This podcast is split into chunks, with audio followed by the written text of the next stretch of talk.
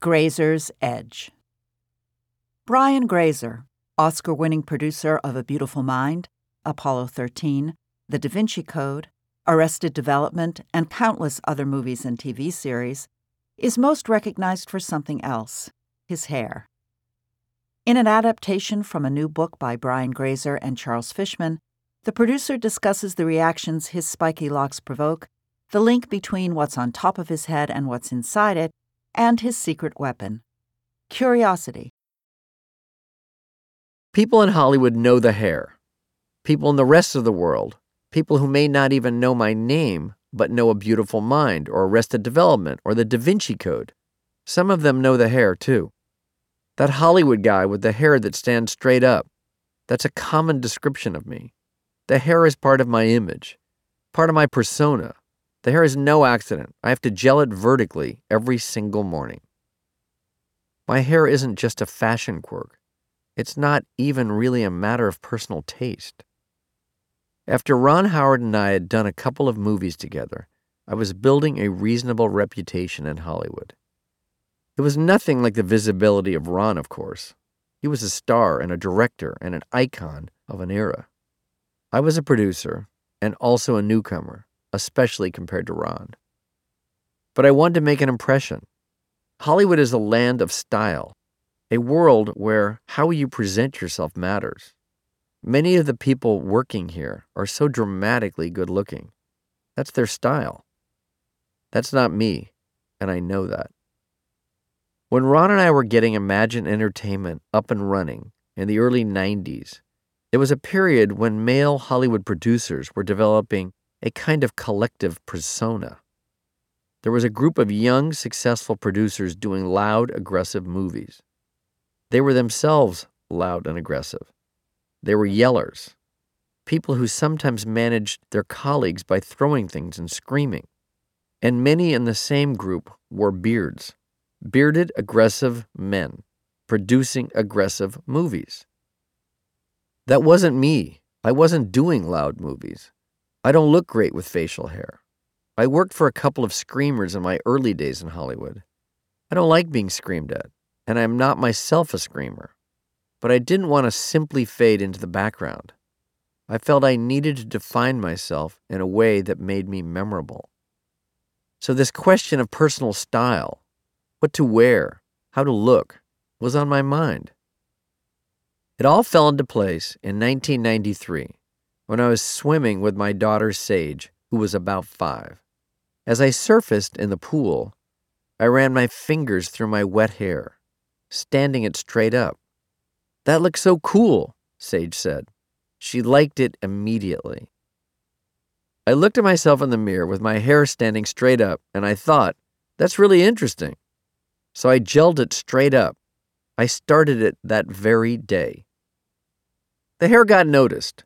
It instantly produced an extreme reaction. I'd say 25% of the people thought it was cool. Another 50% were curious about it. Why do you do your hair like that? How do you do your hair like that? Some people who knew me already were in this curious category.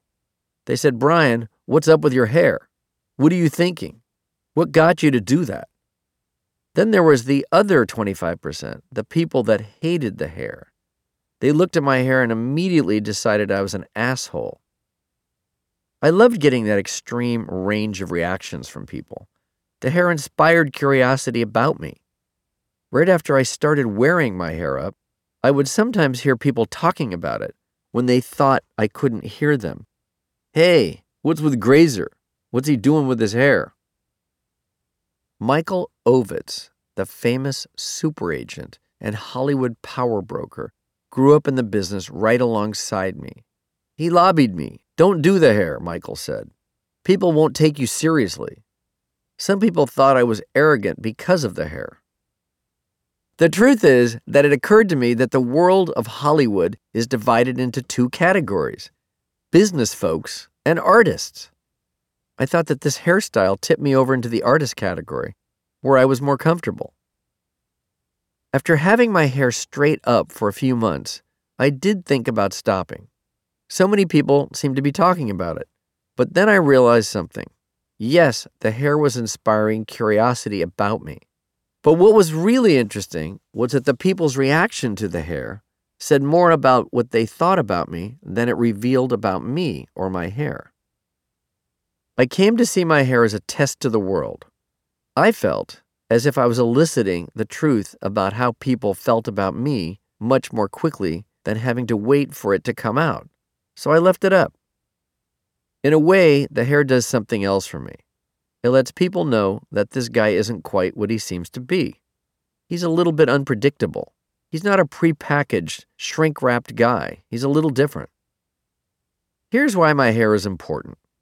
Hollywood is really a small company town. And, as in any industry, there's a defined system of rules and practices and traditions. To get things done, you have to follow the rules. All I did was gel my hair straight up, and some people went completely crazy about it. Not just some people, 1 out of 4 people. My hair doesn't have the slightest impact on any script or director or talent. It doesn't change the marketing of a movie or the opening weekend grosses.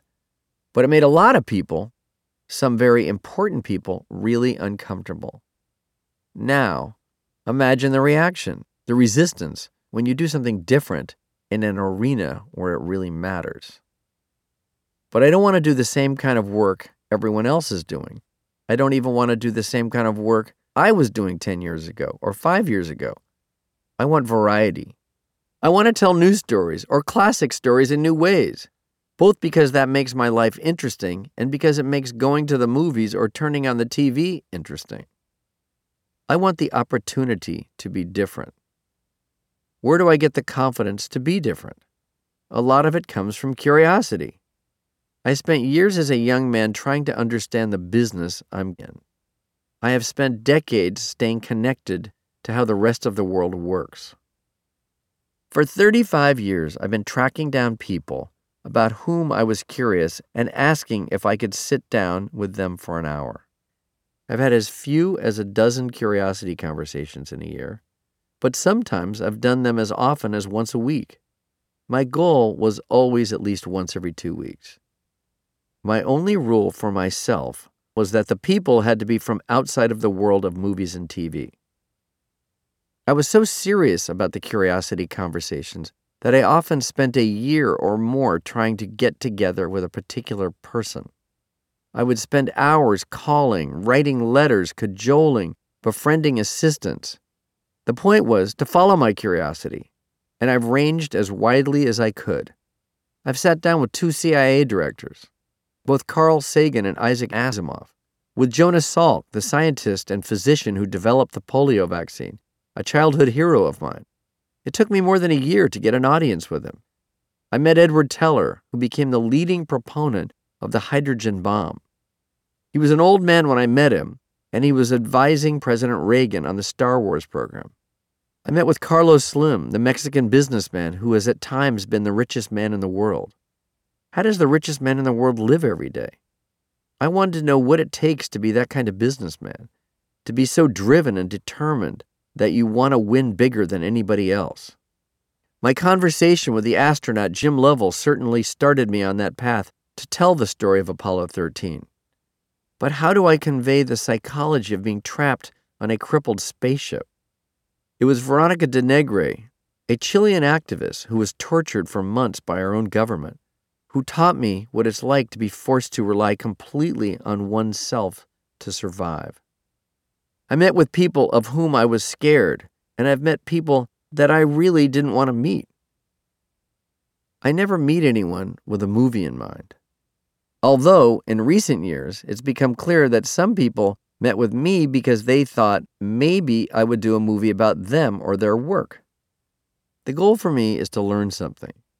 The results have always been surprising, and the connections I've made from the curiosity conversations have cascaded through my life and the movies we make in the most unexpected ways. For me, when I'm learning from someone who is right in front of me, it's better than sex. It's better than success. Curiosity can give you the courage to be adventurous and ambitious and be different. It does that by getting you comfortable with being a little uncomfortable. The start of any journey is always a bit nerve-wracking, but curiosity gives you power. It's not the kind of power that comes from yelling and being aggressive. It's a quiet kind of power. It's a cumulative power. Curiosity is power for real people. It's power for people who don't have superpowers. Without quite realizing it, the people who hated my hair back in the beginning were right. The hair might just look like a matter of personal style, but for me, it's a way of reminding myself every day that I'm trying to be a little different, that it's okay to be a little different, that being different requires courage, just like gelling your hair straight up requires courage. But you can be different, curious, in ways that make most people smile. I gel my hair every morning, first thing when I wake up. It takes about 10 seconds. I never skip the gel, and 20 years after I started doing it, it has become my signature, and my approach to work matches my hair. It's also still a great way of starting a conversation and standing out. In February 2001, I got to spend 4 days in Cuba with a group of friends who are also media executives. The group included Graydon Carter, the editor of This Magazine, Tom Freston, then the chairman and CEO of MTV Networks, Bill Roedy, the then president of MTV Networks International, fellow producer Brad Grey, Jim Wyatt, then chief of the talent agency William Morris, and Les Moonves, who was president of CBS. We had a long lunch with Fidel Castro. He was wearing his usual green army fatigues, and he talked to us through his translator for 3.5 hours. Without even taking a breath, I could swear. It was the usual Castro speech, mostly about why Cuba is amazing and the United States is doomed. He stopped talking. He looked at me. I wasn't necessarily the most prominent person in the room, and through the translator he asked just one question. How do you get your hair to stand up that way? Everybody laughed. Even Castro loved the hair.